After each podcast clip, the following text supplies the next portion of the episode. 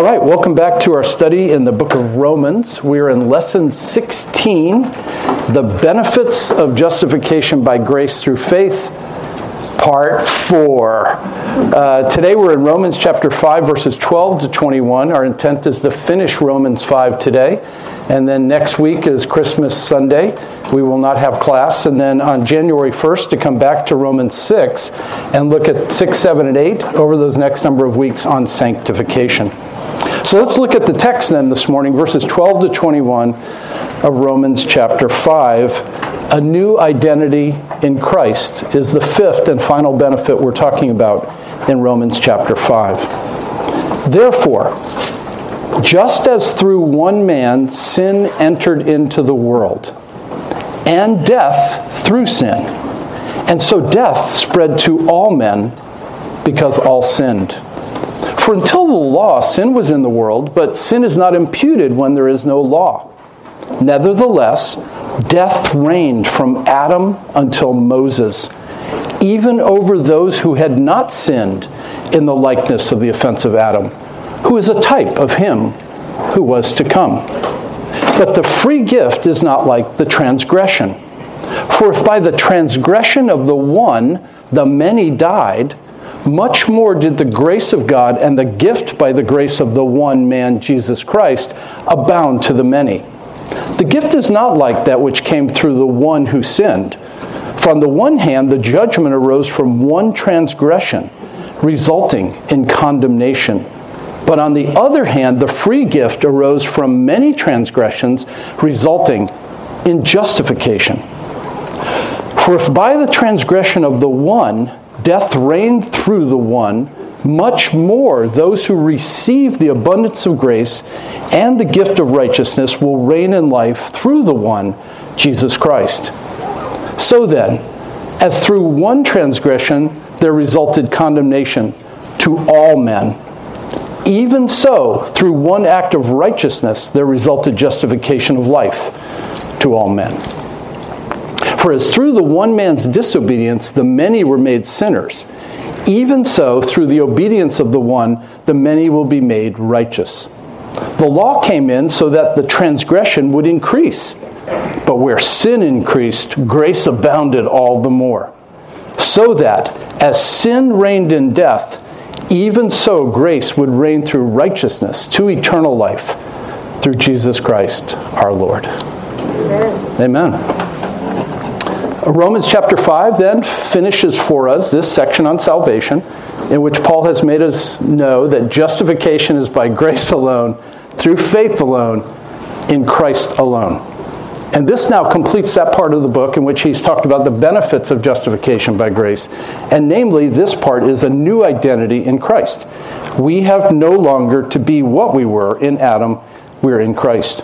When I think of this, I think of stories that I have either read or seen the movie or both, such as Annie. Right? Yes. Annie's, right, Annie's, Annie's living this life of not awesome, and then... Mister Warbucks, woo-hoo, takes her in and she's awesome. Or Oliver Twist, right? Living under Fagin and pickpocketing and then woo-hoo, adopted into a new world. Uh, that's the picture of Romans five. Romans five is the backstory of justification by grace. We used to be the Oliver Twist character. Our identity was in that.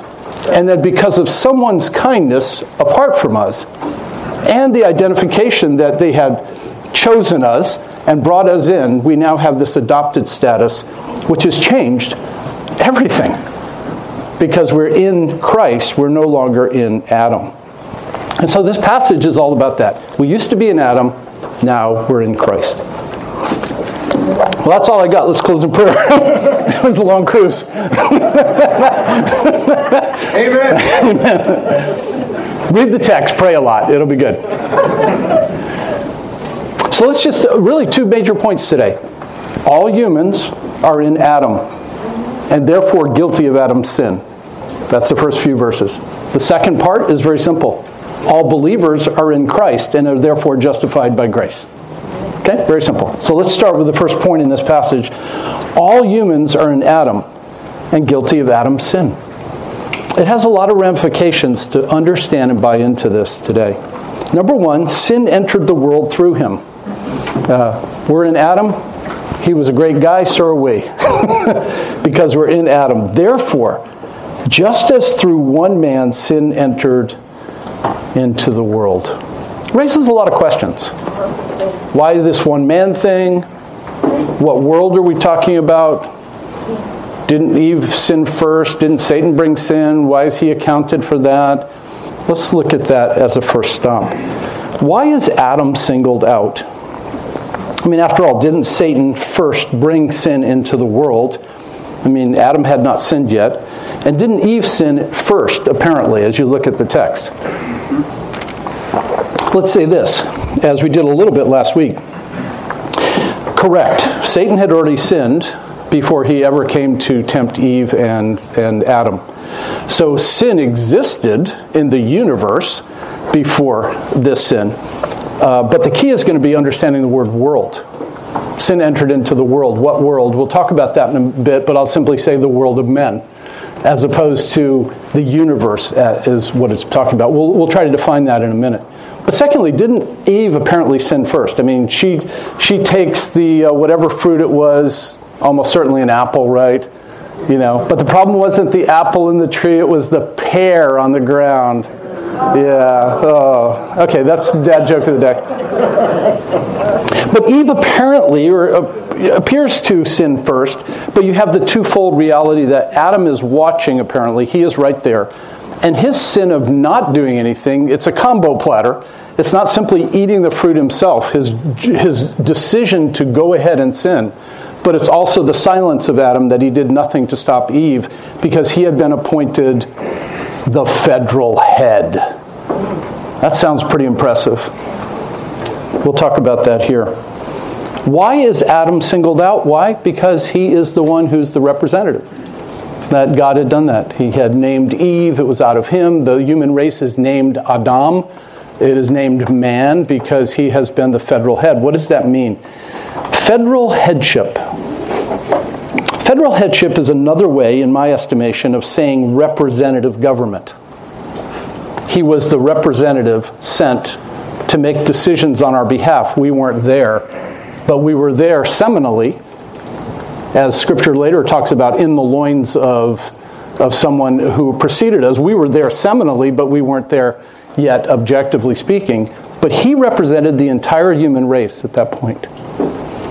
And so it's another way of saying that. Uh, one individual represents another in a federation or under a covenant. And that's the form of government we have in the United States.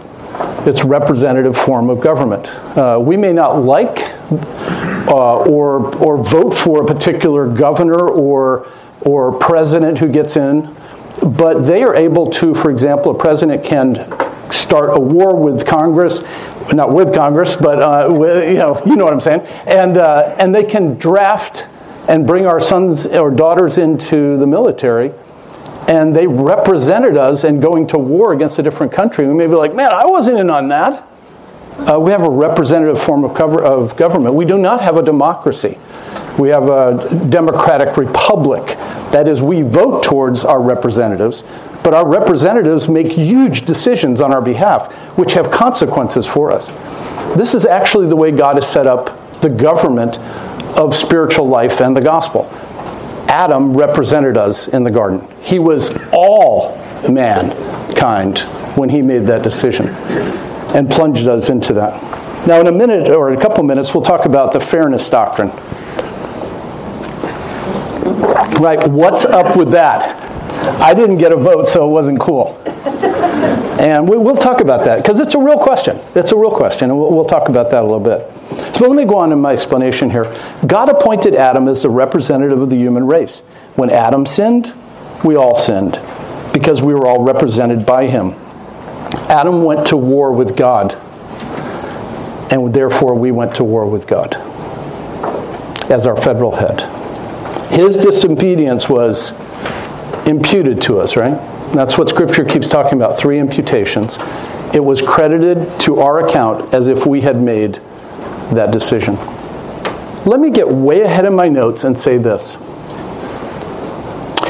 Let's say that God did not set up a form of government in which representation was the case, but rather every individual would make their own decision and be representing themselves.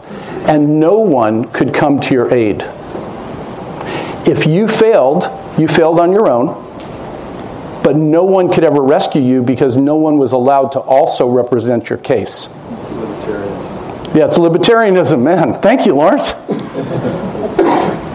And so you get a vote, right? So the second person, the third person come in, Cain, Abel, whoever, and they all get to do their own thing. They represent themselves. But if you fail, no one is allowed to ever represent you to get you out of your problem. No, then we're all goners. We're all goners. So you always would live with the reality, I'm the best person on the planet because all those other morons gave in. Okay, good. We'll, we'll praise you. If Adam had never sinned, it would have been something like that. Right? If Adam had never sinned, we'd all gone along, but we'd all been our own merit, if you will. But that's a whole different conversation. In God setting up this, this plan that Adam would represent us, it's not the most terrible plan for us, it's the most merciful plan. Because it's Christ who then, man-to-man comparison, will represent anyone who believes in him. Everyone can be saved through the one representative who can now come to your aid as your attorney. Because God set up a mercy, you get a second chance. But if there was one-on-one and you never got to, you, you only represent yourself, no one can come to your aid, there is no second chance. If you blow it, you can't say, help me, because you just said, I don't want help. And so it's actually a mercy to do this. So the doctrine of federal headship, or being the representative of a federation or over a covenant of people, is crucial to understanding the doctrine of imputation. Namely, in Romans chapters three to five, Paul's carefully laid out the centrality of Christ's imputation of righteousness and the doctrine of justification. Hey, just a reminder, at the bottom of the page, Adam sinned to all men. Check. The sin of the elect to Christ on the cross. Check. And then Christ's righteousness to believers, imputed. These three imputations are the key to understanding the whole gospel, aren't they? If you don't agree with the first one, either in principle, you think this just isn't fair, so it shouldn't be the case, then in principle, you should also reject Christ's representation of you as well. You're a principled person, so you're against representation. Just admit, I'm principally against Christ dying for me. I'd rather do this on my own. Secondly, though, with this, if you reject it on the basis of theology, namely, it's it's it's a fairness doctrine, and I don't think our sins were actually, Adam's sin has never been given to all men. God didn't do that because the Bible teaches otherwise. Uh, you will have some other problems, but I won't discuss those for about three pages, okay? Now look at that. But if you start with, Adam's sin was sent to my account, then you have two things in your favor. Number one, you're, you have hope because Christ can take care of that problem. And number two, it will explain why everyone dies. The wages of sin is death. Through one man's sin, death entered the world. And all men died because they all sinned. If you think all sinned there means they all personally sinned, that's why they die. It's hard to explain the death of infants who have not volitionally died or sinned. Why does everyone die?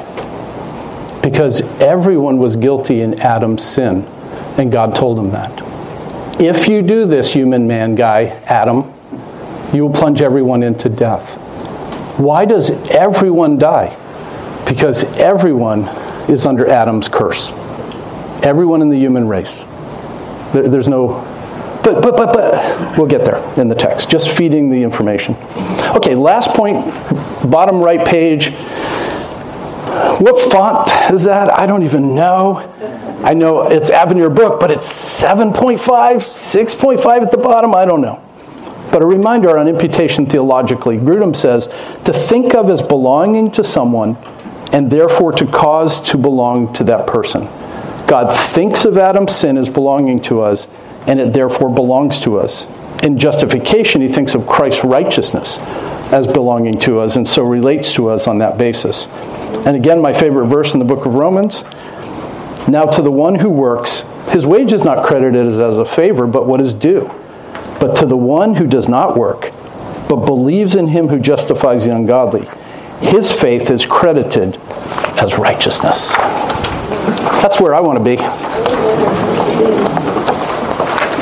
I think that Romans five, twelve to twenty-one is the most difficult passage in Romans to interpret. I also think it's the, the most simple one. Huh? I think the main points are extremely right there. And then there's a lot of subpoints that make it really hard. Maybe it's a little illustration, but you go to a restaurant you really like, and the food is awesome. You're like, oh man, this is so good. It's simple. It tasted great. It looked good. But if the chef were to come out and say, what did you think of my food? That's weird, since it's an Ethiopian restaurant. That wasn't, you know. I mean, I, I do like the injera, but you know. But but if the chef came out and said, "What do you think of the food?" Oh, it's amazing. How did you do that? And went on to a huge explanation. First, I took the scallops, and then I wham wham, and then I double flambéed the wonky dookies. And you're like, cool. Can I get another plate of that? Right? Romans five to me is a lot like that. Crazy ideas come out of this passage when you don't keep it in the context of the whole book, which we are doing. And you can leave Romans five thinking, Jesus saves everybody. Everybody's going to get saved. And that's why we need to break down this passage really carefully. Yeah, Lawrence and that. So here. Does that make Christ the federal head of the church and not of humanity, as Adam is the federal head of humanity? Lawrence, great question. Lawrence's question for the tape's sake is, so is Christ the federal head of the church but not of humanity? Correct. That's right. Adam is the federal head of all humans.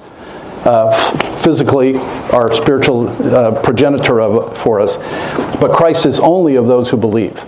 And our key, beautifully asked, because otherwise this passage looks like every time it talks about all men, or Christ did that, the many, you can just say, oh, it's the same group he's always talking about, except for there's a couple of passages or verses in here that clarify to whom he is speaking.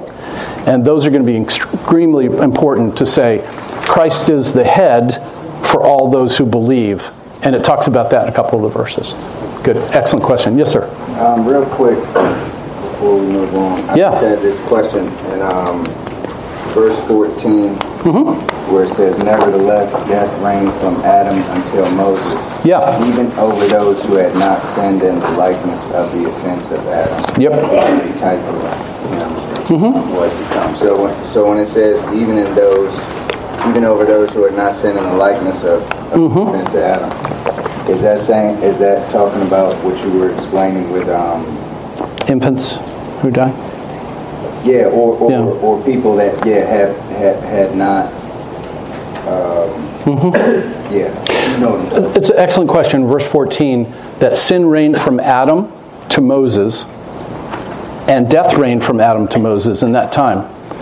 Um, And then it goes on, the verse says, even over those who did not sin after the similitude or in the likeness of or in the similar fashion to Adam, even in those, death reigned, sin reigned. Uh, and so later in my notes, I'm going to try to make the point more definitively. He is speaking there of anyone who did not consciously, volitionally violate a known law of God, of which that would be infants, et cetera, et cetera, even over them. Why? His point is, from Adam to Moses, everyone dies. How do you explain that if it's personal sin only that takes you there? Adam personally sinned, so you know why he died. But what about those who don't personally sin? Paul's point is, we're all sinners by virtue of being in Adam as our representative. And even over those who did not do the same manner of sin, they all die because they are in Adam's sin. They're guilty of that. But we're not going to try to prove that yet. That's three pages in to where we get into the actual text. But so yeah. It's the nature of sin that brings forth death. No. No, it's a, it's a law guilt. Uh, here, it's not talking about your nature. It's talking about your legal guilt before the court. Okay. So he was the representative before the court, Adam was, and he broke God's law, the violation of his law. Therefore, he is guilty as a criminal. And we are therefore criminals. We are enemies of God. as Romans talks about. This is, is apart from last week's conversation of the nature of man. We're also sinners by nature, but we have sinned before God's law. So we're enemies of God, and we're also sinners as well. That's why our problem is not simply that we sin, but that we are sinners. So we keep sinning, yeah. Is that right. Why Job prayed for in, unintentional sins of his children? Unintentional sin. Job's prayer for his unintentional sins. Right. There's four categories of Hebrew sin, and we won't get into those. Right. There's transgressions. There's lawlessness, as the New Testament talks about, which is a known violation, a decided violation of God's law. There's transgressions. There's trespassing sins, but we won't get into all those breakdowns. Yeah, uh, Julie. So, is this the correct analogy? Mm-hmm. The are being sinners because of Adam. Let's say you have a group project in college, and the whole and they put a tree in the middle of the road. Yeah, and like maybe you have one person who doesn't do any work on yeah. your team. Yeah. I mean, but the whole team either passes or fails, no matter what each person does in that team. Yeah. It's a good. I don't know. I, I think where no no where the analogies might break down. I think if we get to the core point, is this. We understand representative form of government, and that someone can represent us. A mediator can represent you in a court case. You know, you come down, you've argued with, and everything. The mediator is going to make a final decision. Someone can represent others, and that's God's form of, of doing things. Because we know it is on the back end, because that's the only salvation we can have is in Christ. He represented us. He's our only hope. We're in Him. So, so that's the point. Okay, page two then. Good, good questions. So now we have to define what is sin. All right? Therefore, through one man, sin entered into the world. What exactly are we talking about? I think First John three four gets right to the point. Everyone who practices sin also practices lawlessness. And sin is lawlessness. Uh, we're also told in other passages, Romans chapter four itself says, hey, where there is no law, there is no sin. And in this passage in Romans chapter five, it says, look, before from Adam to Moses, sin was happening in the heart. And the sin of Adam was still killing people. Everyone was guilty. But God wasn't also on a third level adding to their guilt because there wasn't any law.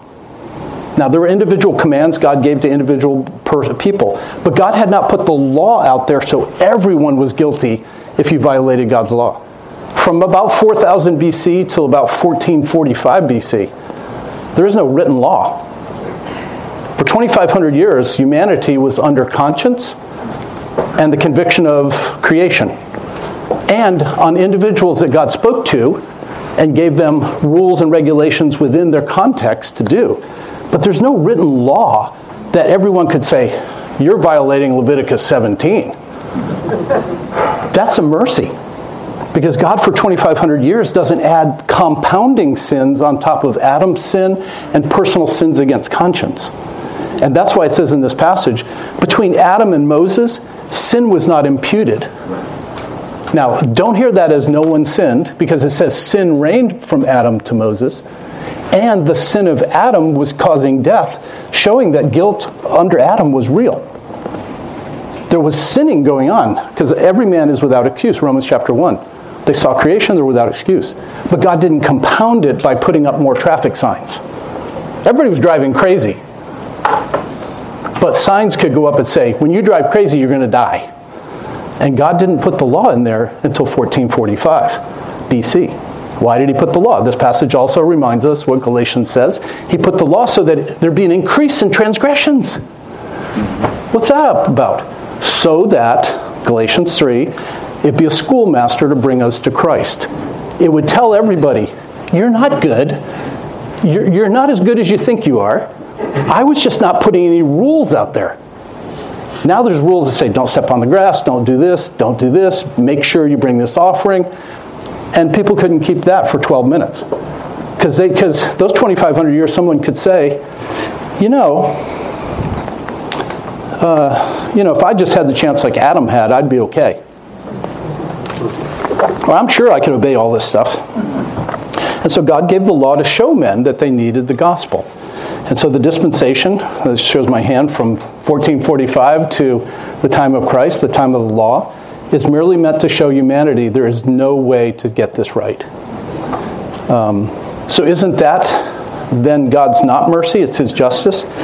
No, because in this passage, again, it's going to say, where sin abounded, grace did much more abound.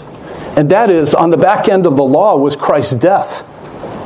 His grace and His forgiveness is larger than all the sins accumulated under the law. That was greater. Man, I'm just preaching. Okay, so what is sin? It's a violation of a known law. Where there is no law, there is no sin that's imputed to you. Uh, that should be the way good government acts, right? If there's no speed limits anywhere posted and assumed, then you use wisdom. I'm not a lawyer. Uh, but uh, you, you can't be held to a specific standard if there is no standard. So what does the word world mean? Therefore, through one man, sin entered the world. Okay, I could do a whole theology on this, but let's not. But let's say this. It's confusing in the New Testament. If you're not aware that the word world in the New Testament has at least ten different meanings. Now, let's just for sake of fun do this really quick. In the English language, when we use the word world, okay, what are ways in which we use the word world? What can it mean? Physical planet. Okay, so physical Earth, here in the world, as opposed to Mars or wherever, in this world. Okay, what else? Behavior. Behavior. Um, as in worldly. Being worldly, okay, we use it right. It's it's the world system. You're behaving like the world system, right? The world of sports. The wide world of sports. What was that guy's name? Man, I was, as a kid, watching the wide world of sports and having that guy come down that, that huge thing, and it's like, he's going to get wiped. Every time you're like, he's getting wiped. I know this is going to happen. The agony of defeat. The agony of defeat. And the effect is the same every time you saw it. Every time you saw it. The wide world of sports is a great illustration because it means that sphere or realm in which we're talking about, but it's not every individual in the world. It's not everybody. It's a world in itself. Okay, just a couple more that we use the way. Every human being as opposed to the right. whole world. Everyone, okay, the, the whole world knows that such and such is the case. Now, that can be divided into two. That means, generally speaking, everybody. And in some cases, we could mean every single person on the planet. Everyone in the world breathes who's alive. We've now spoken about every human being who's alive. Right, exactly. Anything else? What's that? Perspective. Uh, what do you mean by that, Matt? The world according to Jeff Goldblum. Oh, good. The, the world according to Jeff Goldblum. I've seen a couple of those. I haven't. I have. Yeah, he, he's he's an interesting guy. Right, uh, a world perspective. Okay, now you see that our English language is flexible, just like the Greek language is flexible. Here are ten ways the word world is used in Greek in the Gospel of John. So when people say, for God so loved the world that He gave His only begotten Son, means that Jesus tried to die for everybody and save everyone because He meant everyone in the world. Maybe, or maybe it's not. So let's take a look. Ten ways it's used. I'll do these quickly. It's not the crux of my conversation today, but it's important to know what Adam spread into whom. Uh, Steve Lawson points out there are ten uses of the word world just in John's Gospel. Universal or all of creation. He was in the world, and the world was made through Him. And number two, the physical earth. Now before the feast of the Passover, when Jesus knew that His hour had come to depart out of this world. Number three, this world system, as Morag has mentioned. Now is the judgment of this world. Now will the ruler of this world be cast out. All of humanity minus believers, John seven seven. The world cannot hate you, but it hates me, Jesus says, because I testify about it that it that its works are evil. Number five, a large group. So the Pharisees said to one another, you see that you are going, you are gaining nothing. Look, the world has gone after him. Number six, the general public. No one works in secret if he seeks to be known openly. If you do these things, show yourself to the world. Uh, do, do, the world. No, anyway. Number seven. Large groups, both Jew and Gentile. The next day he saw Jesus coming towards him, and he said, behold, the Lamb of God who takes away the sin of the world. That is, people in general. Number eight, the human realm in general. For God so loved the world that he gave his only son. My argument there would be other scriptures delineate for whom Christ died and why he was there. But for God so loved the world of men, people, that he did this. Number nine, in the Gospel of John, you also know that John uses the word world to mean people who are not believers. And therefore, John three sixteen should not be understood to mean everyone. Uh, I am praying for them, Jesus said. I am not praying for the world, but for those whom you have given me, for they are yours. Uh, Jesus distinguishes the world to the elect. Right. And number ten, the elect. John three seventeen, in my estimation. Also, Mister Lawson says so, so it must be right. Uh, for God did not send his Son into the world to condemn the world, but in order that the world might be saved through him. Okay. Well, in that regard, I think what we have in Romans chapter five, verse twelve, is simply this. Therefore, through one man, Adam, the federal head, therefore through one man's sin, a breaking of God's law, that sin, and, and therefore through one man's sin, uh, death entered into the world. And so what we have here is the world being what? Probably speaking in this regard, the world of human world number eight in general is what I would think Paul is talking about. Uh, where did sin enter? Into the human world, as opposed to the angelic realm, which it already was in, as opposed to theocratic world, God cannot sin. So there were three worlds, if you will. And so into the human world came sin through Adam's representation. Now think of this. If Eve had gone up and said, okay, I'll take that fruit, eat it, Adam, and Adam said, whoa, no, no, no, not going there. Now, if it was true that Eve sinned first, let's just go with that. Eve personally sinned, but she did not have Adam's sin on her yet. Her representative has not fallen. The king is still fighting, but someone has capitulated to the enemy. But the rest of the warriors are safe because the king has not given in. At this point in history, if Adam had said, well, you've gone to the enemy, but enemy, get thee behind me. Who knows what happens? But the point of it is, Eve would not have had Adam's transgression imputed to her because the federal head had not fallen. But she had her own personal sin. So when we talk about it's not fair, well, Eve didn't have a, didn't, didn't even wait for the federal head. So she sinned without the federal head. Then when he sinned, it went on top of that. Her personal sin plus her representative sin. Adam's sin was to himself. He also sinned in sinning, obviously, personally, and as a head, but the federal head of his sin went to hers. Now, the question is, did he sin at the same time? That's really not our point. But do you see what I mean? It's important to understand the imputation. All right, number two, death entered the world through him. What happened that day, spiritual death and physical death came later.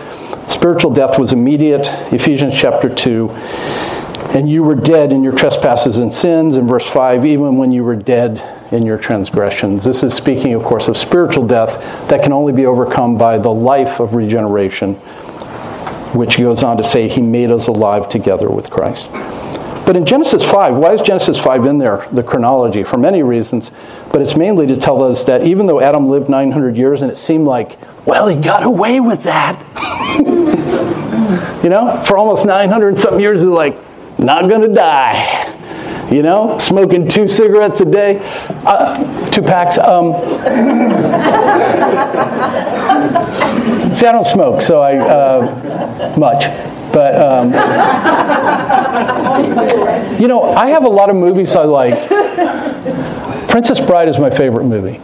Okay, so any of you are out there, we can talk about that. But in a warped way, I like Groundhog Day.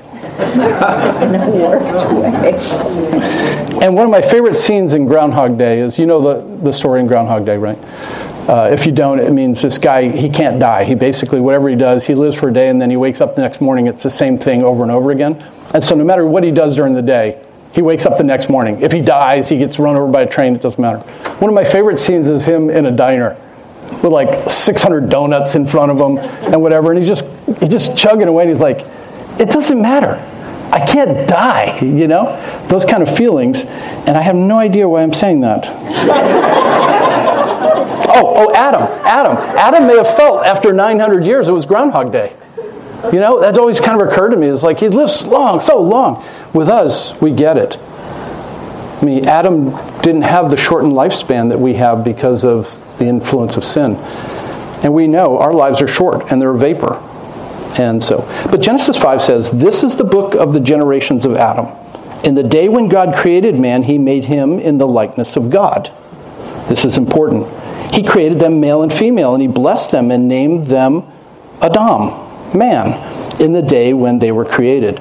God made them in his likeness, but that's not what Adam produces. Verse three, when Adam had lived one hundred thirty years, he became the father of a son in his own likeness. Sin. Little sinner Johnny. Where did those sinful children come from, Carla? They must be from your side of the family. We never did anything like that in the Doyle's house. In his own likeness and according to his image. That's sort of after his kind. Sinners. And named him Seth. Then the days of Adam after he became the father of Seth were eight hundred years. He had other sons and daughters, and so all the days that Adam lived were nine hundred thirty years. And he died. That's the beauty here. And then the rest of the chapter, he died, he died, he died. Yes, Steve? I'm going back a little bit. Um, when we were talking about when Eve um, sinned first. Yeah. I used to think about, well, maybe if Adam hadn't, hadn't sinned, that maybe God would have just made him another. Another wife. Another wife. Mm-hmm. Well, after you... His trophy wife. I would have been scared, though. I, just, I just chortled. That was rough. Okay. Um, yeah. But could, could Adam, as being her representative, could he have died for her? Good question, Steve. Could could Adam have died for her? No, and it's a longer conversation. He he could not have represented her in that sense to die for her, because he doesn't have a righteousness to replace her unrighteousness. He only had innocence. Oh. You know what I'm saying?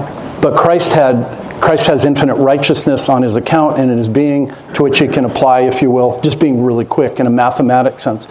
Adam had innocence, but he did not have righteousness. Uh, that was a matter of his life. Yeah. Okay. Good stuff. All right. Page three. See, there is a whiteboard session on page three. I did it ahead so that... Um, in God's providence, I didn't know this was going to be up here, but I decided I would just put the whiteboard session in here uh, in case I, I didn't get a chance up there. So number three, death spread to all men through him, and condemnation spread to all men through him. Verses twelve, thirteen, fourteen, sixteen, and eighteen. That's the fourth point under what's it like to be an Adam, and so let me read those verses again. And so death spread to all men. For until the law, sin was in the world, but sin is not imputed where there is no law, as we have mentioned. Nevertheless, death reigned from Adam until Moses, even over those who had not sinned in the likeness of the offense of Adam, who is a type of him who was to come. This is telling us, the rest of the chapter set up, uh, Adam represented all of us. He's a type of what you're going to see in Christ, who represented all those who believe. Okay. And verse sixteen. And on the one hand, the judgment arose from one transgression, resulting in what? Condemnation. Not simply death. Because some people might say, well, you could be an Adam's, pro, pro, he's a progenitor, and we all die because of that, but it does not imply moral condemnation, simply physical death, which was a penalty. And been able to physically stay alive, they would have been zombies. Right, then, because you're going to be a wicked sinner the rest of your life, and stuck in this body, and there's no redemption. And that's why God's mercy also, he kicked him out of the garden. Because if you stay in the garden, you eat of that tree, you can walk around a sinner the rest of your life. But who do, who wants to stay like this? It's kind of like a groundhog story. It's the groundhog story. You're stuck, you're stuck in the garden. Oh, that's a good point. Yeah. Steve, good point. Instead of Groundhog Day, it's like Garden of Eden Day. You know, so. All right, to the, to the last point up at the top then, verse eighteen. So then, as through one transgression there resulted condemnation to all men. So get this in your mind again. First, verse twelve, Adam's sin as representative caused us all to have sinned in that moment. He represented us. We all were guilty of his sin. So we die. But death is not the final condemnation. That is the symbol that we're in Adam. Our physical death is merely a symbol that we are associated to Adam. Our moral condemnation is the result of this. Adam was condemned that day. We are condemned. We are guilty of Adam's sin. We are not simply having consequences of his sin physically. And so this little uh, whiteboard drawing here, Um, left to right, is just simply a, a picture of those verses above. That is, left to right, approximately four thousand B C, who knows, with Adam is told, do not eat of the tree of the knowledge of good and evil, or you will surely die.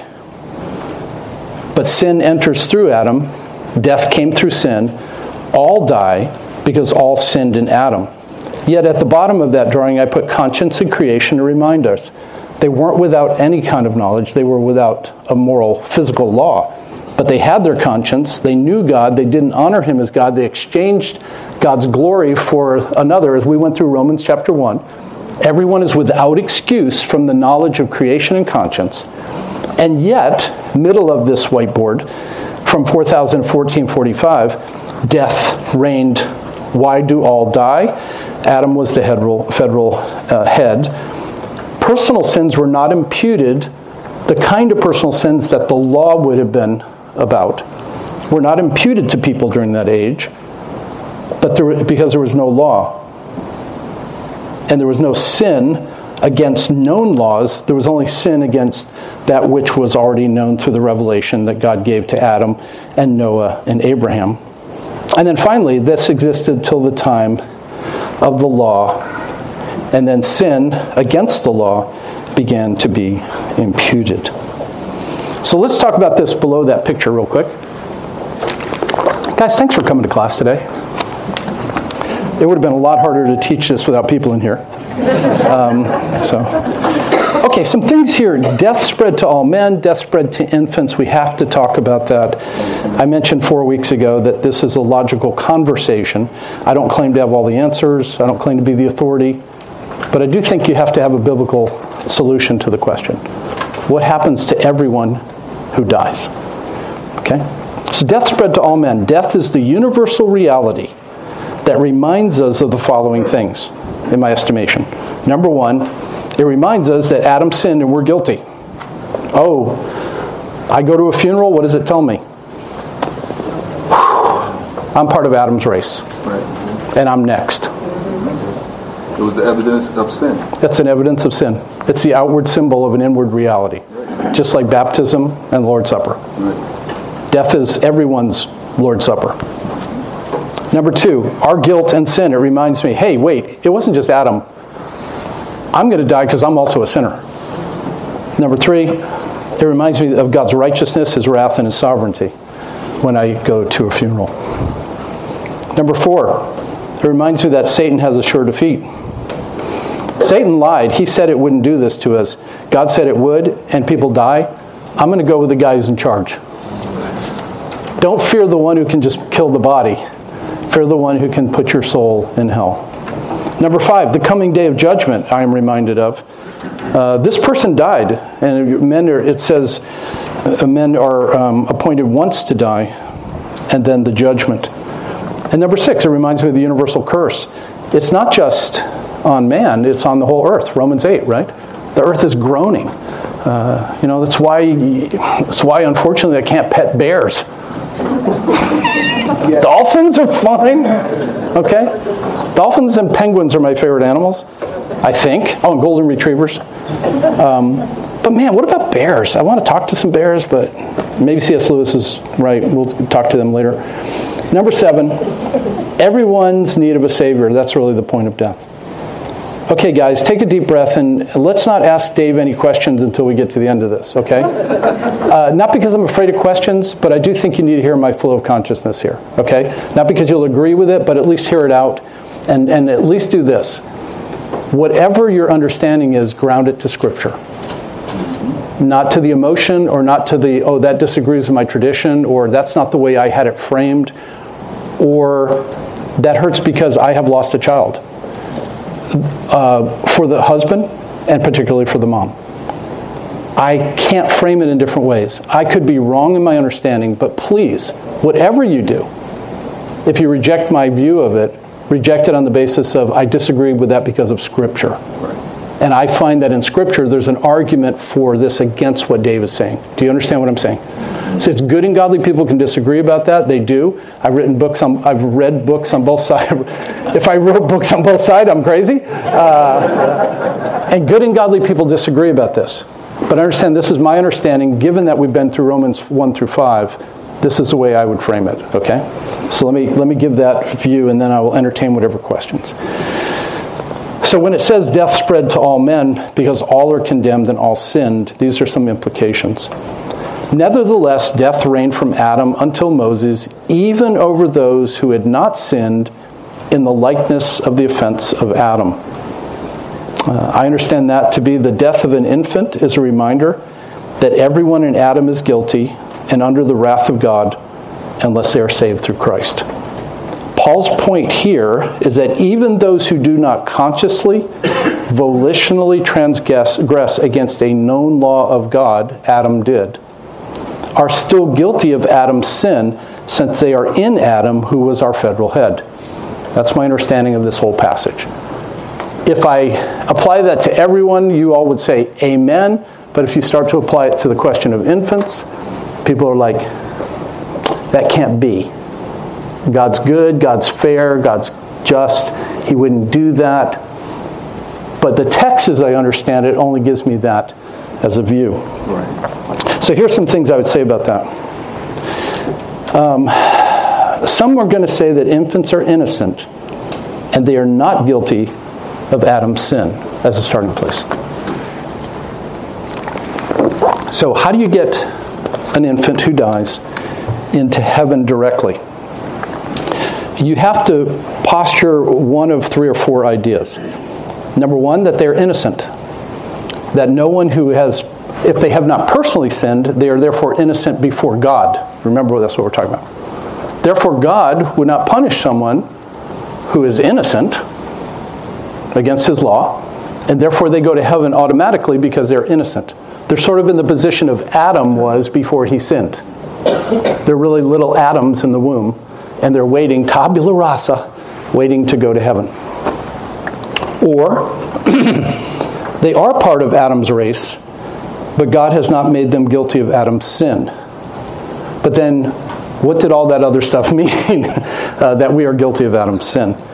Or thirdly, that Christ died for the babies, and that he is saving. Oh, I'm not even off page th- three. I'm not even done. Yeah. But um, so let's start with number one. Why do babies die? Here are some of the problems I have with the view that children are innocent or not guilty of Adam's sin, and therefore they go directly to heaven. Number one, why do babies die? If they're not guilty of Adam's sin, and Adam's sin brought death, and they die, why? Uh, if their death is not from the curse of Adam's sin, then why are they being punished? Now, there's pieces here. Um, uh, no, I'll address that in the second one. If they haven't personally sinned, then Christ didn't die for their sins, would be my point. If you posture, children children in the womb have not sinned personally, and therefore they're not sinners, and they're not under the curse of Adam. Uh, then Christ did not die for them. Acknowledge that. You have to, in your theology, realize Christ only died for sinners. So if what you're going to say in your theology is, I got this, um, they're not sinners, then Christ didn't have to die for them. then they truly are innocent and there was no sin nature, or there's no guilt of Adam's sin passed on. But that's going to start bumping against the rest of the Bible. And so here's a few things I say about that. So if children are not sinners, on what basis are they in heaven? Uh, you say because they're not sinners. But Scripture says that all have sinned and come short of the glory of God. But someone, I should have said, instead of you say, that's very adversarial. Um, but you say, that verse is only talking about people who can sin.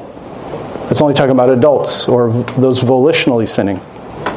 Infants can't sin. But again, Scripture says that in Adam's one sin, all sinned. So then, as through one transgression there resulted condemnation to all men, even so, through one act of righteousness, there resulted justification. One led to condemnation of all. Okay, well then there's usually another out at this point. I cannot draw in there.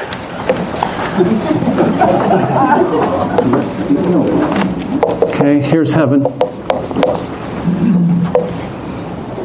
Here's the hospital where little Davy is going to be born with his big belly. And there he is. There's little Davy being born. March fifth, nineteen fifty-nine. Saint Anne's Hospital, Fall River, Massachusetts. Nice little Catholic boy.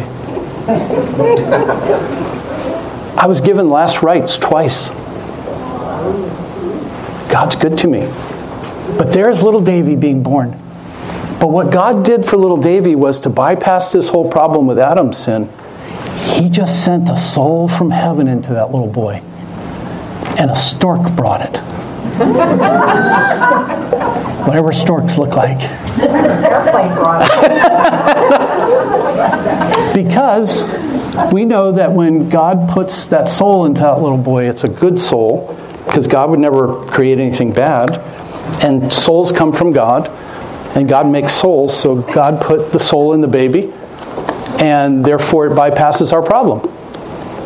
A couple of you, one visitor today is like, uh-uh. Nah. Don't be teaching that. Uh, let me talk about that. Uh, souls are the immaterial part of us. And Adam produced offspring in his likeness.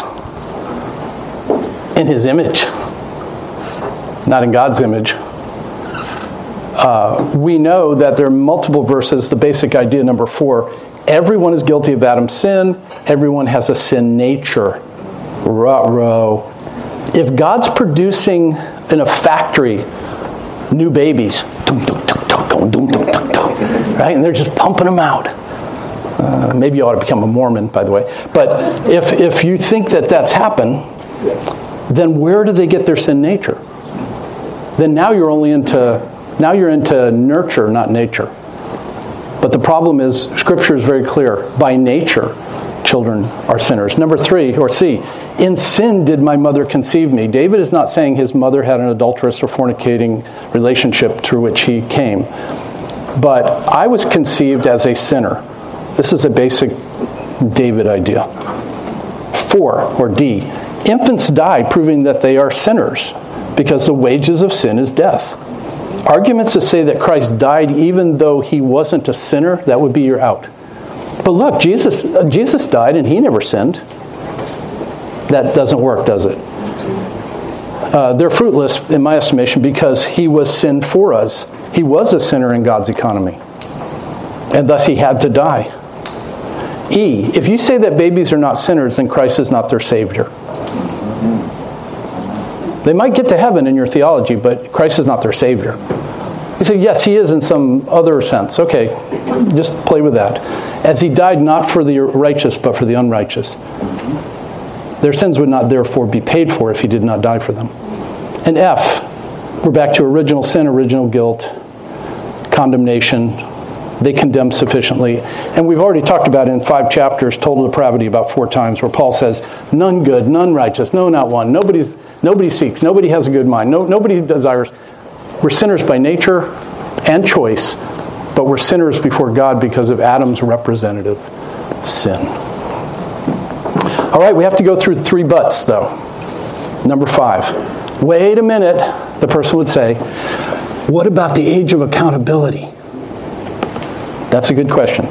The idea of the age of accountability is sometimes taught concerning the city Israel conquered in the Old Testament and given as an example. For Israel was told to conquer cities, and it's usually given that in one of the cities they went into, they were told, hey, there's a bunch of people in there. They don't know their left hand from their right. It's also the case in the prophet Malachi that's talking about that. No, no, no. And Jonah. Jonah. Thank you, Jonah. That in, in Nineveh, there's they don't know their left hand from their right. And therefore, there's children in there, and so I'm going to be merciful. Uh, now, I could do a forty-five minutes on that particular passage in Jonah. That doesn't mean that, but that's not even going to be my point. The point is, the argument is usually this. Children are innocent before God. Therefore, God told Israel never to harm them. They haven't read, they haven't read Joshua six. And so in Joshua six, twenty and twenty-one, during the campaign to take over the cities. So the people shouted, and priests blew the trumpets. And when the people heard the sound of the trumpet, the people shouted with a great shout, and the wall fell down flat, so that the people went up into the city, every man straight ahead, and they took the city. And what happened? Verse twenty-one. They, Israel, utterly destroyed everything in the city, both man and woman, young and old, ox, sheep, donkey, with the edge of the sword. This was not Israel out of control. This is what they were to do. There was a ban on this city. The point of it is this. It doesn't prove the thing, but what it does undermine or under, un, take out is the idea that children are inherently innocent before God, that they should never be involved in a judicial matter because they're innocent and therefore God would not have their life taken. B, isn't taking the life of an unborn child through abortion a sin because of the sanctity of human life and the innocence of the unborn? No. That is not why it's wrong. Here's some thoughts. Human life is not sacred. Keep going. Right? Keep going. Right? Human life, right, I know, there's more. Okay. Human life is not sacred in itself, in the sense, now this is a poorly constructed sentence that I have here, but trust me, it won't get any better. Human life is not sacred, and then in parentheses, in the sense that we need to defend pro-life because the children are supposedly innocent before God. So let me stop there. Poorly constructed, but what I'm saying is, the life in the womb is not somehow extra sacred because that child is innocent before God. But rather, they're made in the image of God, and therefore there's a sacredness to that. But it is not talking about the moral quality to say that a child is in the image of God. And so let me go on with my point. But rather, because we are made originally in the image of God, and the children are judicially innocent in regard to human government and law. It is wrong to take the life of another human being who has not violated a capital offense or has not done a capital offense. Romans, uh, Genesis nine, uh, Noah, and then uh, by virtue of that is told all of us that we can take human life when human life is taken by another person. A murderer can have their life taken from them. We are not allowed to take people's lives without a crime against a capital offense, either the law of God in the Old Testament, theocracy, or in the case of certain laws. Children in the womb are judicially innocent to human law, but they are not innocent before God. Therefore, we are not to take their life because we have no jurisdiction there. We defend the rights of the unborn before human courts because the infant has not broken human law. Also, it is murder to take their lives because of their judicial innocence, not because the infant's supposed moral innocence. Before God, do you know what I'm saying? All have sinned in Adam, therefore all are morally, by law, guilty before God's court. And so, as much as I support pro-life and have been part of the Randall Terry things in the past before I knew they were bombing abortion clinics. But I've taken place in all of that. I don't do so on the basis of their moral innocence. I do so that they're made in the image of God. It is wrong to murder people, and therefore we should not murder. And then C, doesn't David's reaction to the death of his child in the Old Testament prove that all children who die in infancy go to heaven? You know the story, of course, with Bathsheba. He has the child out of wedlock, wedlock with her. And then that child, God tells him as a result of his sin, David's sin, that child is going to die. He's told that through Nathan the prophet. But he prays, he fasts. David won't do anything. He's laying on the ground for days and days. And then the child dies. They're even afraid to tell him the child dies because he's so distraught. And once they do tell him, he asks, is the child dead? They say yes. He gets up, he clothes himself, he eats, he worships, and all of this. And they're like, what, what just happened here? What's the big change here? And David says, look, while he was alive, I begged God, and I thought maybe God would allow this, but he didn't. But now that the child has died, I cannot bring him back, but I will go to be with him. It sounds like, and could be an argument for, David believed that all children uh, in infancy who die go to heaven. Because David could be saying, I believe that to be true. Now, I can't tell from this one narrative. A lot of things happen in narratives in the Bible where you're like, I'm going to insert my theology, and that's what we're doing when we get there. Let's admit it both ways. If you say, that shows you that he did, he believed every child went to heaven, that's what you're reading into it from that, and, and it's that. And here's what I read into it. Okay, so so at least take take what I, I think. He says, I will go to him, and not, he will not come to me. David prayed that the Lord would spare the child, but Nathan had already told him the child would die. After the child died, David no longer fasted and prayed because the child's destiny was fixed. So David said that the child would not come to him, but he would go to him. This could sound, sound mean. what, did I, what was I doing? Uh, this could mean, I should say, that David had a hope of seeing the child again in the afterlife. I have to admit that. It could also mean that David was simply saying, look, I'm going to die as well, but while the child was still alive, I hoped against hope. We all die and go to the grave. I can't bring him back. I do believe, in, if we did a longer study, there are a couple other passages worth your looking at in the Old Testament where someone uses similar language, Jacob does, and one other person, where they say, basically, I can't do that, I, I'm going to go there, but they're not coming back here. Those passages seem to me to be saying, I'm going to go to the grave, and so into the afterlife, and I can't bring them back to this life. Is David saying he believes all children go to heaven? I think that's a long stretch, but it may give you comfort in some sense. Okay, bottom line. Dave, your pastor, we thought you were a good guy till today. What's your theology on do infants who die go to heaven? Here's the only thing I can say from Scripture. Only if they're elect, only if they're regenerated, only if they believe. Otherwise, you have two gospels. The gospel of infancy and the gospel of belief. And Romans one, in my estimation, deals with the question of those who've never heard the gospel. They are still without excuse. And I know that that plays into, well, that's adults. But let, let me say this a little more pastorally before I, I move on, even if that's as far as we go. Um I, I mentioned this in class, so I'm not going to belabor some of those points, but um, the stumbling block point on these A, B, C, D, and E is usually C, when I give that as a view. People will say, yeah, if they're elect and they're regenerated, God makes them alive, then they can go to heaven. But they don't believe because they're infants. That part's, part's impossible. And I'm like, so was your faith. You were dead. Your faith was, you were made alive, and you believed after you were spiritually dead. It's called a resurrection. He, he gave you a heart of flesh where there was a heart of stone. He opened your mind to understand. He opened the eyes of the blind. It's a miracle that anyone believes. All I'm suggesting is it would be a miracle for an infant to be able to believe. What do they have to believe? Their comprehension has to be God's comprehension He's given to them. But remember this, it was not flesh and blood that gave this to you, but my Heavenly Father revealed this to you. I, I don't, look, God's in charge of minds. He's in charge of children.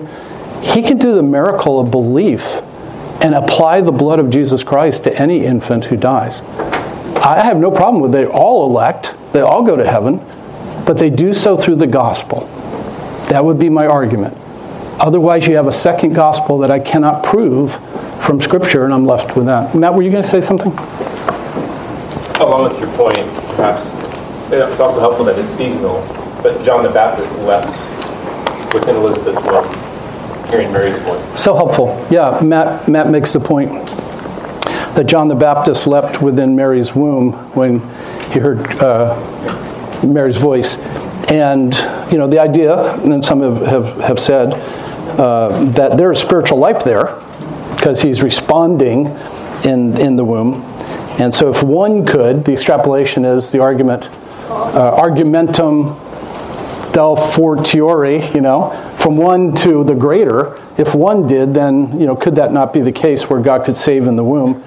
Um, and... Uh, You know, I've used those arguments as well. They're a little tenuous, but they're but they're helpful as well. Yeah, Nelva. So does that apply to young, younger kids, let's say teenagers that grow up in a church and are baptized? Yeah. But well, they grow up in a church as a child. They're baptized. They do the whole Jesus, my Lord and Savior. Yeah. But then they, they get to teenager. They live a rebellious life, and then right. they die in that yeah. period. And are they only saved if they are elected? Also, does that apply to them? Because I have a, a yeah. problem with that in the church where a kid grew up in the church yeah. and a yeah. teenager, they live a very rebellious life and yeah. the child died and then everybody was like, well, he's in heaven, she's in heaven. Mm-hmm. Oh, kind of, really? He wasn't bad guy. Yeah, yeah. We, we both know now with that... That one verse in, in John where it says, they went out from us because they were never of us.